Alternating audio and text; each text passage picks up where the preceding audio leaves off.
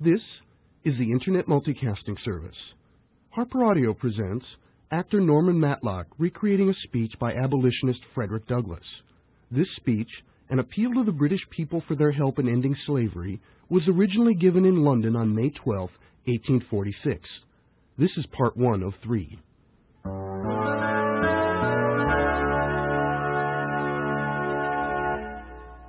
I feel exceedingly glad of the opportunity now afforded me of presenting the claims of my brethren in bonds in the United States to so many in London and from various parts of Britain who have assembled here on the present occasion.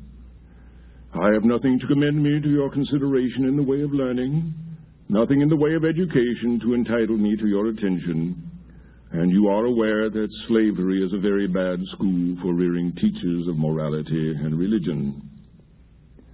Twenty-one years of my life have been spent in slavery, personal slavery, surrounded by degrading influences such as can exist nowhere beyond the pale of slavery. And it will not be strange if under such circumstances I should betray in what I have to say to you a deficiency of that refinement which is seldom or ever found, except among persons that have experienced superior advantages to those which I have enjoyed. But I will take it for granted that you know something about the degrading influences of slavery, and that you will not expect great things from me this evening, but simply such facts as I may be able to advance immediately in connection with my own experience of slavery. Now, what is this system of slavery? This is the subject of my lecture this evening. What is the character of this institution? I am about to answer this inquiry what is American slavery? I do this the more readily since I have found persons in this country who have identified the term slavery with which I think it is not, and in some instances I have feared in so doing, have rather, unwittingly I know, detracted much from the horror with which the term slavery is contemplated. It is common in this country to distinguish every bad thing by the name of slavery. Intemperance is slavery. To be deprived of the right to vote is slavery, says one. To have to work hard is slavery, says another. And I do not know but that if we should let them go on, they would say that to eat when we are hungry, to walk when we desire to have exercise, or to minister to our necessities, or have necessities at all, is slavery. I do not wish for a moment to detract from the horror with which the evil of intemperance is contemplated, not at all. Nor do I wish to throw the slightest obstruction in the way of any political freedom that any class of persons in this country may desire to obtain. But I am here to say that I think the term slavery is sometimes abused by identifying it with that which it is not. Slavery in the United States is the granting of that power by which one man exercises and enforces a right of property in the body and soul of another. The condition of a slave is simply that of the brute beast. He is a piece of property, a marketable commodity in the language of the law to be bought or sold at the will and caprice of the master who claims him to be his property. He is spoken of, thought of, and treated as property. His own good, his conscience, his intellect, his affections are all set aside by the master. The will and the wishes of the master are the law of the slave. He is as much a piece of property as a horse. If he is fed, he is fed because he is property. If he is clothed, it is with a view to the increase of his value as property. Whatever of comfort is necessary to him for his body or soul that is inconsistent with his being property is carefully wrested from him, not only by public opinion, but by the law of the country. He is carefully deprived of everything that tends in the slightest degree to detract from his value as property. He is deprived of education. God has given him an intellect. The slaveholder declares it shall not be cultivated. if his moral perception leads him in a course contrary to his value as property, the slaveholder declares he shall not exercise it. The marriage institution cannot exist among slaves, and one sixth of the population of democratic America is denied its privileges by the law of the land.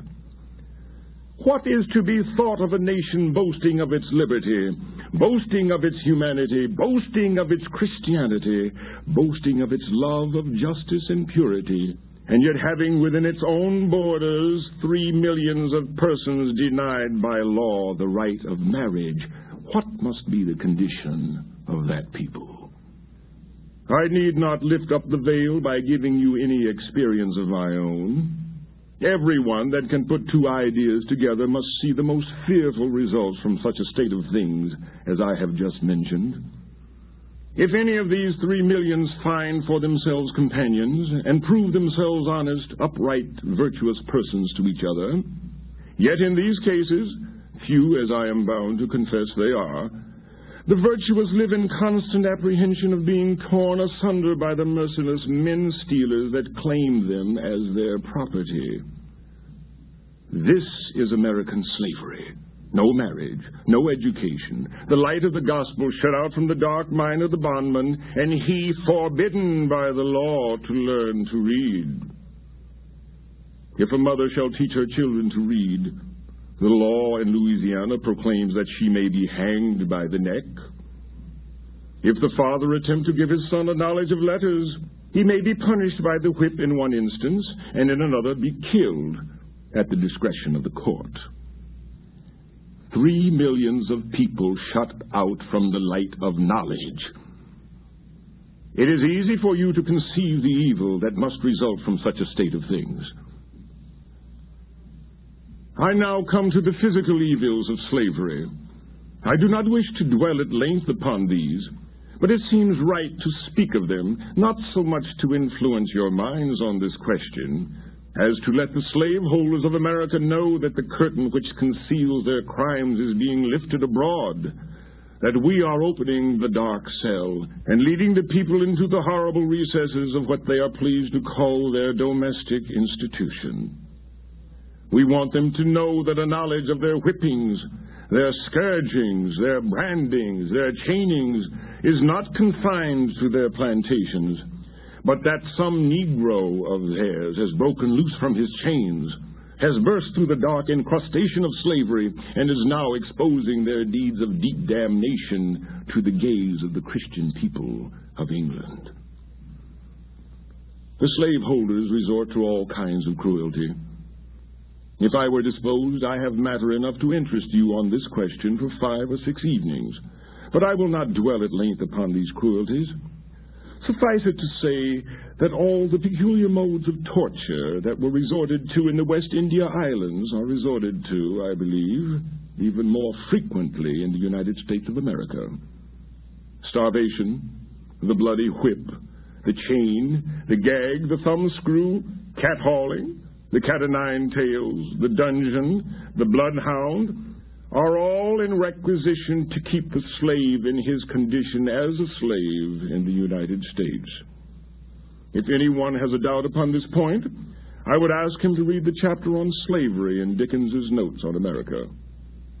If any man has a doubt upon it, I have here the testimony of a thousand witnesses, which I can give at any length, all going to prove the truth of my statement. The bloodhound is regularly trained in the United States, and advertisements are to be found in the southern papers of the Union from persons advertising themselves as bloodhound trainers and offering to hunt down slaves at $15 apiece, recommending their hounds as the fleetest in the neighborhood, never known to fail. Advertisements are from time to time inserted stating that slaves have escaped with iron collars about their necks with bands of iron about their feet, marked with the lash, branded with red hot irons, the initials of their master's name burned into their flesh, and their masters advertise the fact of their being thus branded with their own signature, thereby proving to the world that, however damning it may appear to non slaveholders, such practices are not regarded discreditable among the slaveholders themselves. Why, I believe if a man should brand his horse in this country, burn the initials of his name into any of his cattle, and publish the ferocious deed here, that the united execrations of Christians in Britain would descend upon him. Yet in the United States, human beings are thus branded. As Whittier says, our countrymen in chains, the whip on woman's shrinking flesh, our soil yet reddening with the stains caught from her scourgings, warm and fresh. This has been Harper Audio. HarperCollins is the copyright owner of this recording and has consented to a limited distribution of Harper Audio as an 8 kHz computer sound file on Internet Town Hall. It is a violation of United States and international copyright laws to copy these recordings in any other way. Harper Audio is a trademark of HarperCollins Publishers, Inc. To order a copy of this tape or to request a catalog of all Harper Audio spoken word cassettes, please call 1 800 C Harper or 717 941 1214 or send mail to harper at town.hall.org. This has been a production of the Internet Multicasting Service. Support for Harper Audio is provided by HarperCollins and by Sun Microsystems and O'Reilly and Associates. Network connectivity for the Internet Multicasting Service is provided by UUNet Technologies and MFS DataNet.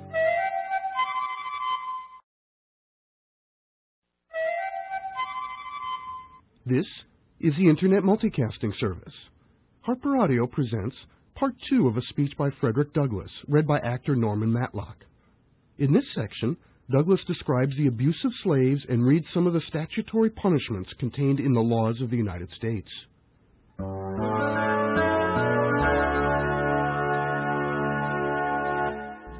We have in the United States slave breeding states.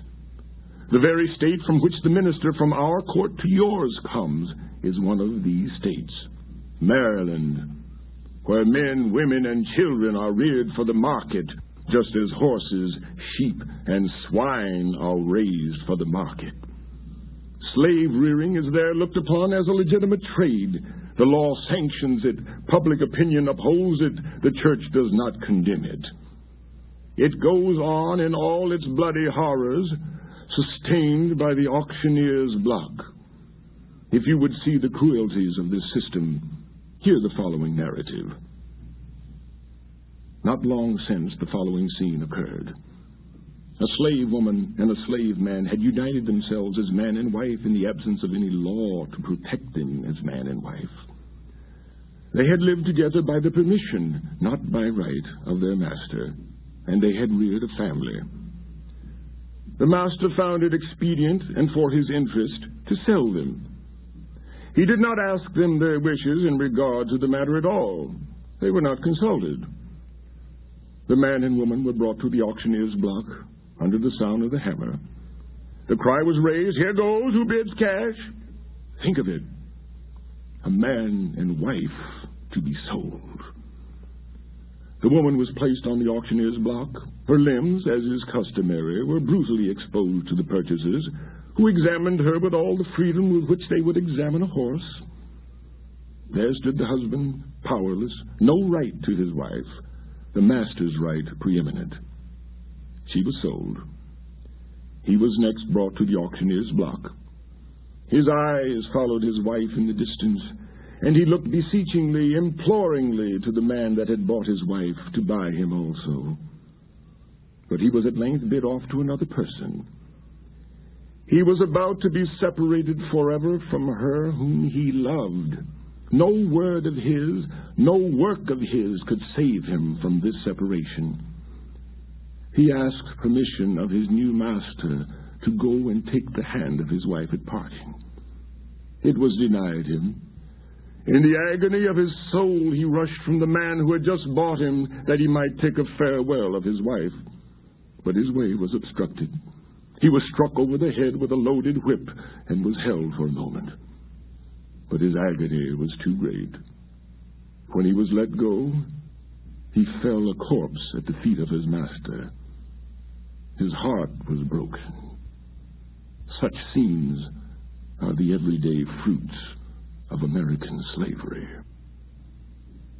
Some two years since, the Honorable Seth M. Gates, an anti-slavery gentleman of the state of New York, a representative in the Congress of the United States, told me he saw with his own eyes the following circumstance. In the National District of Columbia, over which the star-spangled emblem is constantly waving, where orators are ever holding forth on the subject of American liberty, American democracy, American republicanism, there are two slave prisons. When going across a bridge leading to one of these prisons, he saw a young woman run out, barefooted and bareheaded, and with very little clothing on. She was running with all speed to the bridge he was approaching. His eye was fixed upon her, and he stopped to see what was the matter. He had not paused long before he saw three men run out after her. He now knew what the nature of the case was. A slave escaping from her chains, a young woman, a sister, escaping from the bondage in which she had been held. She made her way to the bridge, but had not reached it ere from the Virginia side there came two slaveholders. As soon as they saw them, her pursuers called out, Stop her! True to their Virginian instincts, they came to the rescue of their brother kidnappers across the bridge. The poor girl now saw that there was no chance for her. It was a trying time. She knew if she went back, she must be a slave forever. She must be dragged down to the scenes of pollution which the slaveholders continually provide for most of the poor, sinking, wretched young women whom they call their property. She formed her resolution, and just as those who were about to take her were going to put hands upon her to drag her back, she leaped over the balustrades of the bridge, and down she went to rise no more. She chose death rather than to go back into the hands of those Christian slaveholders from whom she had escaped. Can it be possible that such things as these exist in the United States? Are not these the exceptions? Are any such scenes as this general? Are not such deeds condemned by the law and denounced by public opinion? Let me read you a few of the laws of the slaveholding states of America. I think no better exposure of slavery can be made than is made by the laws of the states in which slavery exists. I prefer reading the laws to making my statement in confirmation of what I have said myself.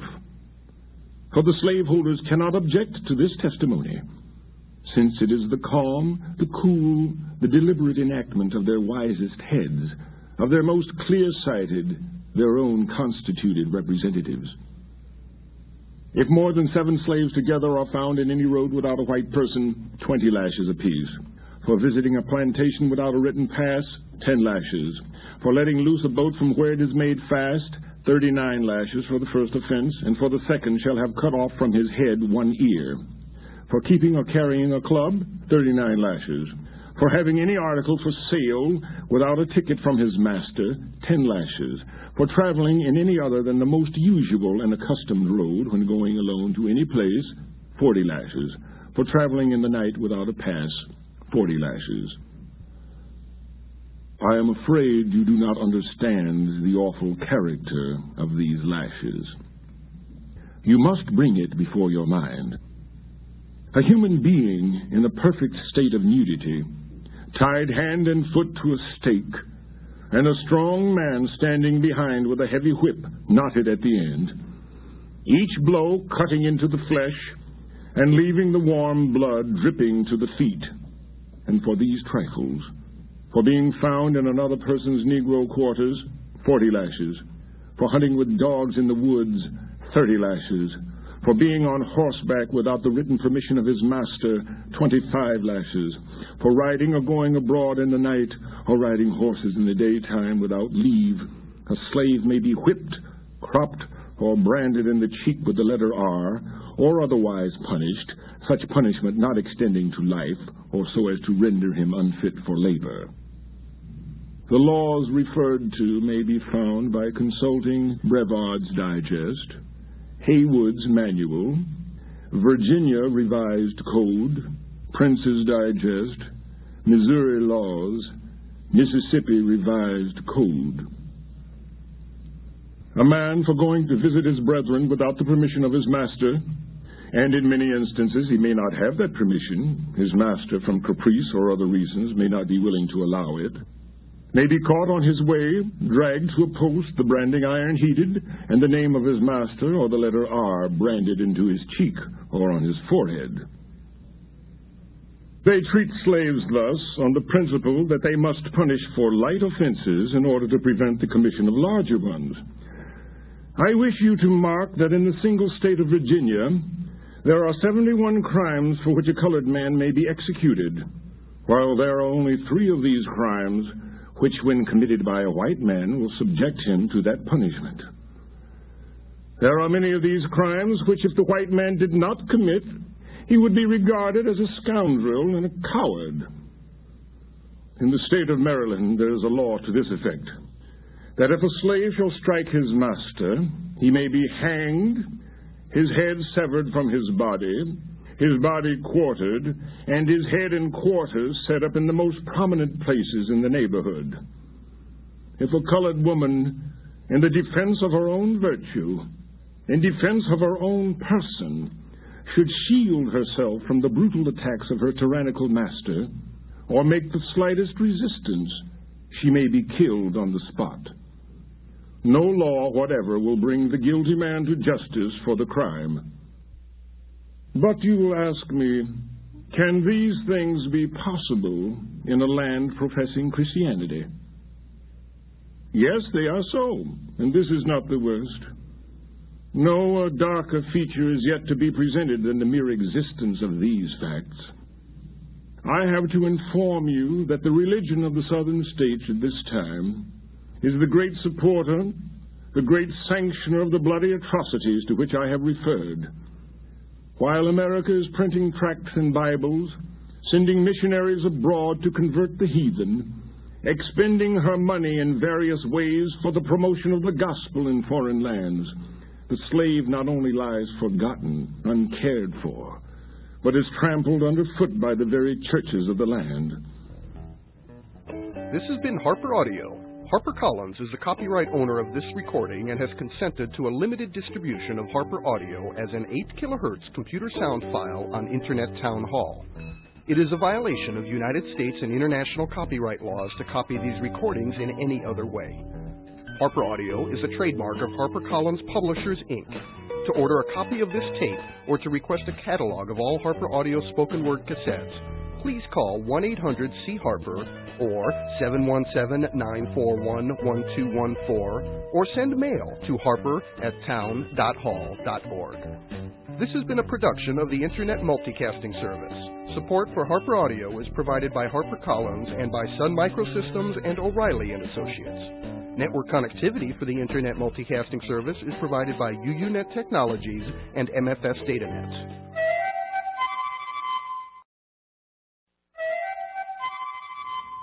This is the Internet Multicasting Service. Harper Audio presents the third and final section of an 1846 speech to enlist British help in ending slavery by abolitionist Frederick Douglass. This speech was read by actor Norman Matlock.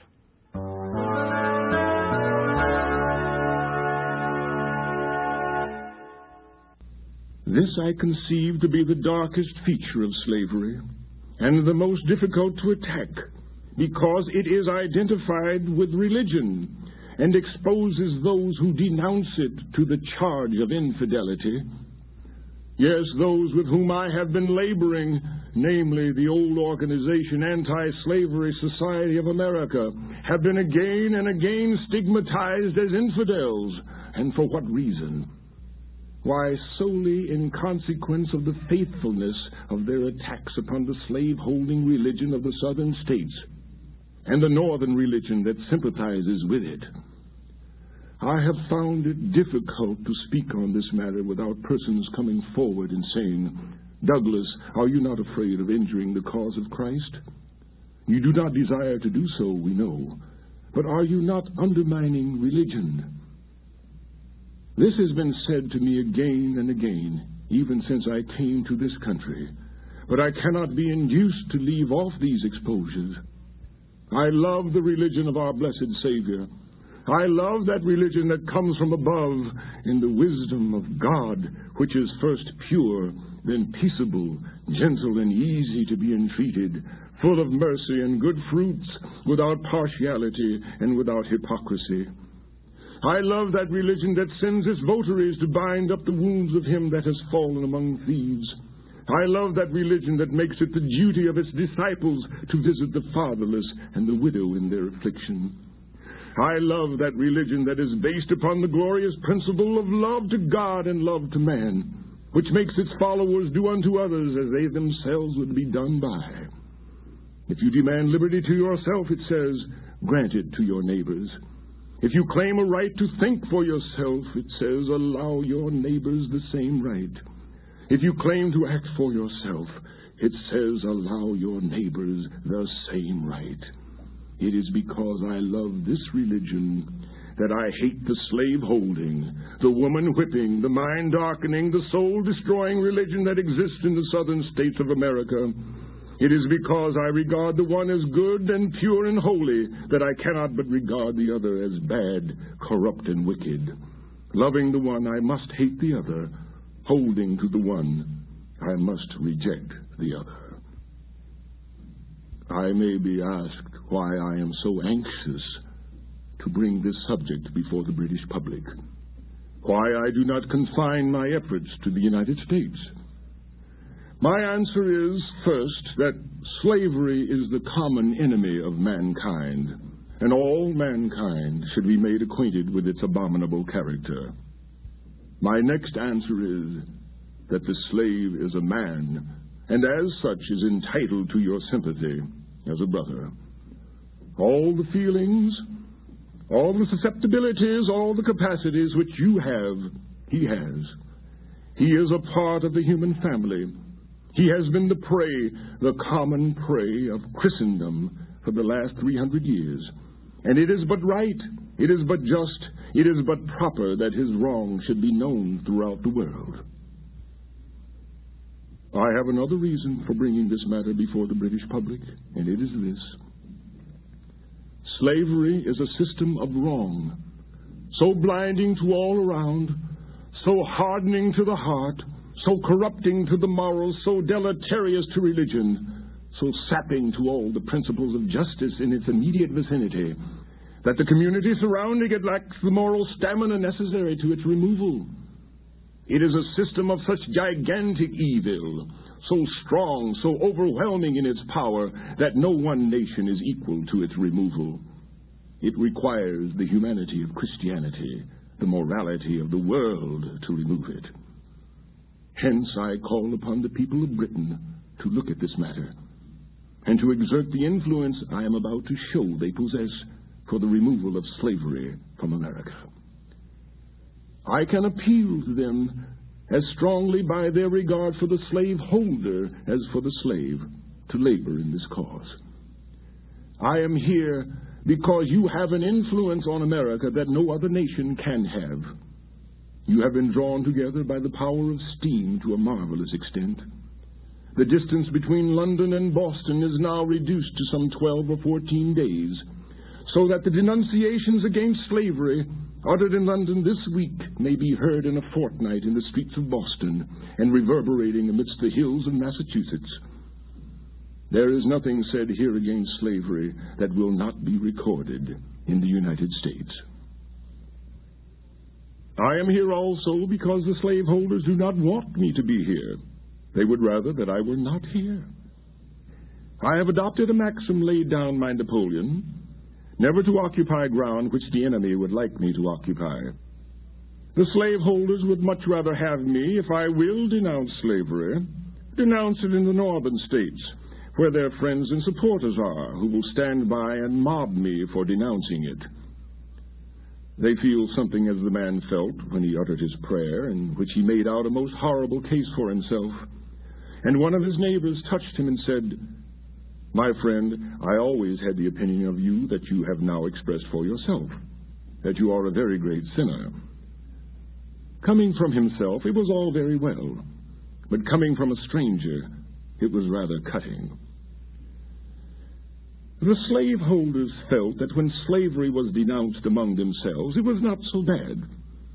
But let one of the slaves get loose, Let him summon the people of Britain and make known to them the conduct of the slaveholders toward their slaves, and it cuts them to the quick and produces a sensation such as would be produced by nothing else.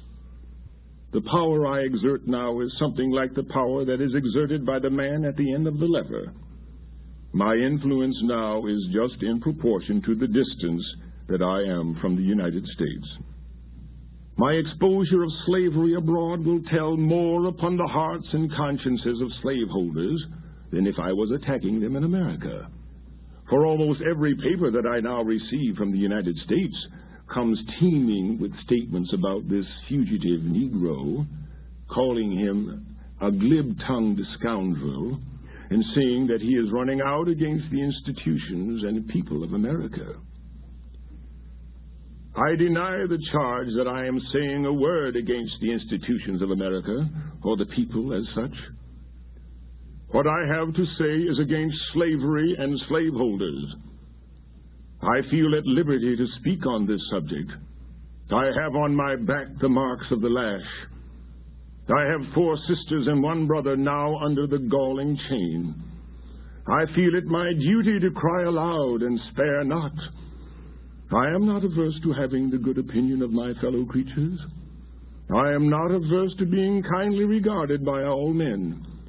But I am bound, even at the hazard of making a large class of religionists in this country hate me, oppose me, and malign me as they have done.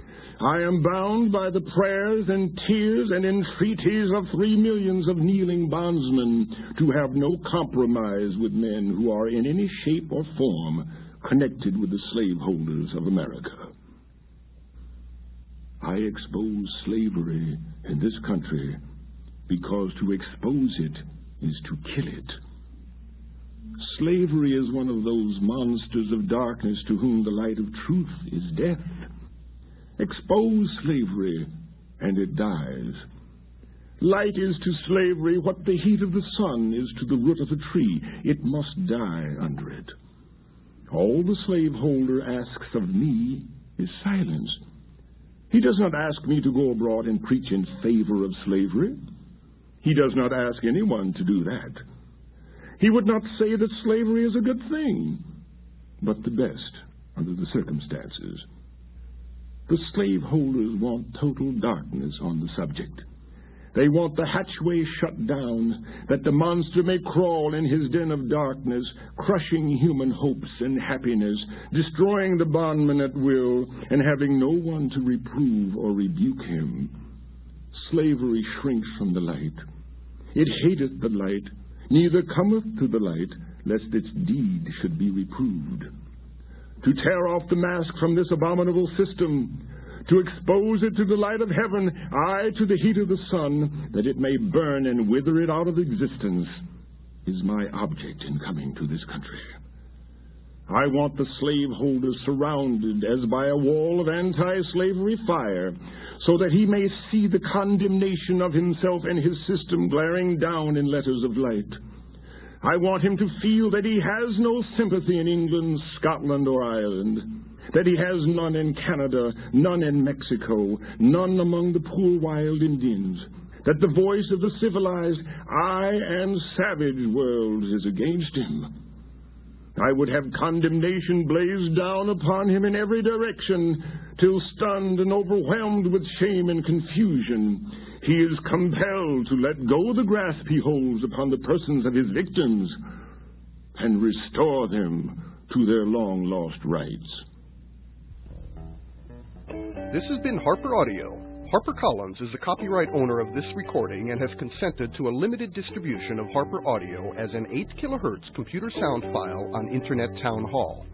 It is a violation of United States and international copyright laws to copy these recordings in any other way. Harper Audio is a trademark of HarperCollins Publishers, Inc. To order a copy of this tape or to request a catalog of all Harper Audio spoken word cassettes, please call 1 800 C Harper or 717-941-1214 or send mail to harper at town.hall.org. This has been a production of the Internet Multicasting Service. Support for Harper Audio is provided by HarperCollins and by Sun Microsystems and O'Reilly & Associates. Network connectivity for the Internet Multicasting Service is provided by UUNet Technologies and MFS DataNet.